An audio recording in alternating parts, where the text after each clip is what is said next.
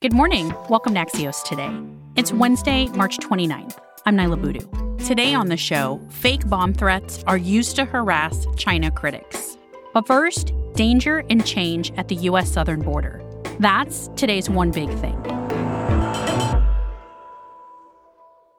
A deadly fire at a migrant holding facility in the Mexican border town of Ciudad Juarez broke out late Monday, killing at least 40 people and injuring dozens more. It's the latest example of the dangers asylum seekers and others face when trying to enter the U.S. at our southern border. Axios Latino editor Astrid Galván has been following the story and joins us from El Paso. Astrid, how did this fire start?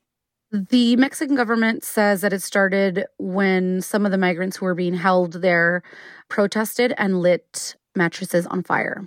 What do we know about the victims? Initial reports tell us that several of them were actually detained that same day during a kind of roundup that the Mexican government did to get migrants off the streets, particularly Latin American migrants who had been either asking for money on the street or selling merchandise illegally. Can you tell us what the situation looks like in Ciudad Juarez right now?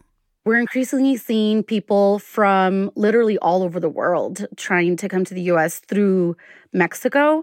Right now, Ciudad Juarez is where probably the largest concentration of migrants and asylum seekers is. Uh, Ciudad Juarez, in particular, is a place that has a pretty decent infrastructure for migrant shelters and migrant support services. This is what an analyst from the Migration Policy Institute tells me. But yet, the systems are extremely overwhelmed. The city is struggling to provide services, and people are getting really, really frustrated. We saw a couple weeks ago Venezuelans tried to enter through the port of entry, like force their way through. It didn't work, but I think this is just one example of the ways in which the pressure is mounting. The Biden administration has proposed policy changes for asylum seekers that should go into effect in May, Astrid. The UN High Commissioner for Refugees has urged the Biden administration not to proceed with this. Can you catch us up and let us know what's going on here? Yeah, so the Biden administration announced last month that it was rolling out some new initiatives. One would bar migrants from seeking asylum if they attempted to cross the southwest border illegally without first asking for protection in another country.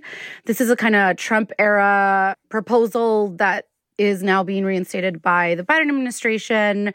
Human rights advocates have long warned that migrants who are forced to wait in Mexico instead of being able to ask for asylum in the United States, face really grave dangers kidnapping, extortion, robbery, um, even death. Axios' Astrid Galván joining us from just across the border in El Paso. Thanks, Astrid. Thank you. As Astrid just said, migrants from all over the world are arriving at the southern border.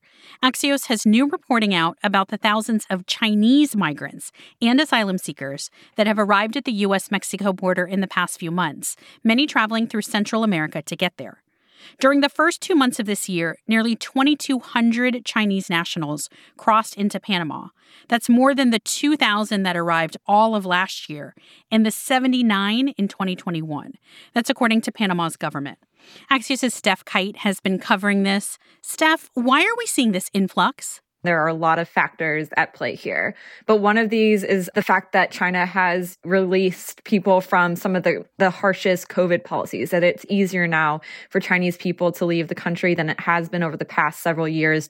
And we spoke to at least one migrant who shared how that zero COVID policy was a reminder of just how harsh um, living under President Xi Jinping's rule can be and was a reason for why he and his son fled. Their journey took them through 11 countries. What are these migrants going through to try to get to the US? Yeah, this is such a long journey for so many migrants trying to make it to the US. This has always been the case. There have been Chinese migrants and asylum seekers at the southern border, but the numbers have really ticked up in ways that are notable. But as you pointed out, the one migrant who we spoke to who chose to go by the pseudonym Sam went through several different countries to get to the US including Thailand and Turkey, and then flying into Ecuador, which has visa free travel for Chinese nationals. And then from there, made the journey north, including through the Darien Gap into Panama. Chinese nationals are granted asylum in the U.S. at a high rate, 58%. Compare that to an average of 10% for asylum seekers from places like Guatemala and Honduras. Why is that? One reason is just the fact that there are a lot of persecuted Christians in China. Many of the asylum seekers and refugees from China kind of fall under that religious persecution category, which enables them to get asylum in the US easier than other migrants who maybe have uh, tougher claims to prove. How does President Biden's new migration policy, which disqualifies most migrants from seeking asylum at the southern border, come into play here? We know that much of their policies have been geared towards other nationalities, including Venezuelans, Nicaraguans, Cubans, and Haitians, who are some of the biggest populations who have been arriving at the US Mexico border. But it could apply to Chinese migrants and asylum seekers as well. We'll have to see how and when this actually goes into effect. Stef Kight covers immigration for Axios. Thanks, Stef. Thanks, Niala. In a moment, an Axios exclusive on threats against China's critics. Welcome back to Axios today. I'm Niala Boodhoo. Two Chinese activists and a Chinese journalist living abroad appear to have been targeted in a harassment campaign for criticizing the Chinese government. At least 14 fake bomb threats were called in under their names at luxury hotels across the US, Europe, the Middle East, and East Asia, resulting in police investigations and a detention of one of the activists. Axios China reporter Bethany Allen-Ebrahimian has exclusive reporting. Bethany, when you read your reporting on this, it seems like an episode of The Americans, not like something that happens in real life.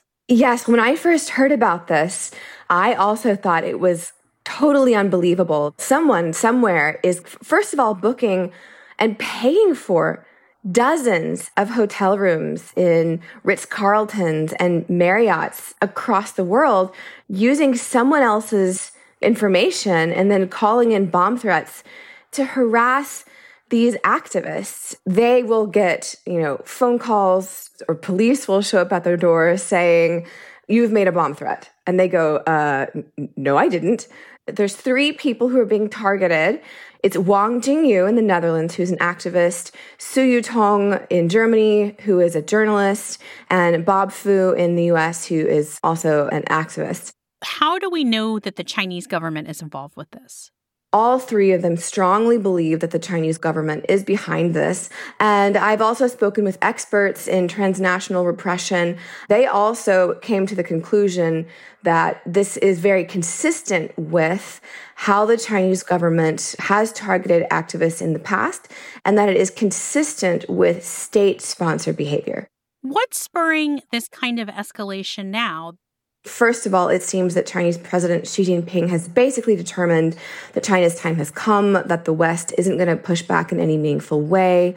And, and second is this is something that we've seen from other autocratic regimes as well, increasingly in, in recent years from Saudi Arabia, Iran, Russia, etc. And the reasons for that have to do simply with globalization and the internet. There are more diaspora populations, in other words, more people that these regimes would want to target beyond their borders. It's easier to target them because of the internet. And, you know, from the, the perspective of the critics, it's easier to be a dissident abroad and yet still be influential back home because of modern technology. How has the US responded to this? Well, we're seeing more moves to take action to combat China's transnational repression and to protect the victims. For example, there was a bill that was recently introduced into Congress that would uh, support fighting transnational repression and China specifically. And under both the Trump and the Biden administrations, we've seen numerous indictments against people in the US who were acting on behalf of the Chinese state to harass people here on U.S. soil. Bethany Allen-Ebrahimian is Axios' China reporter based in Taipei. Thanks, Bethany. Thanks so much, Niala. China's Ministry of Foreign Affairs did not respond to a request for comment on this story. The Chinese embassy in Washington, D.C. said it isn't aware of the incidents reported in the U.S. and, quote, does not have any information to offer. That's it for us today. I'm Niala Boodhoo. Thanks for listening. Stay safe, and we'll see you back here tomorrow morning.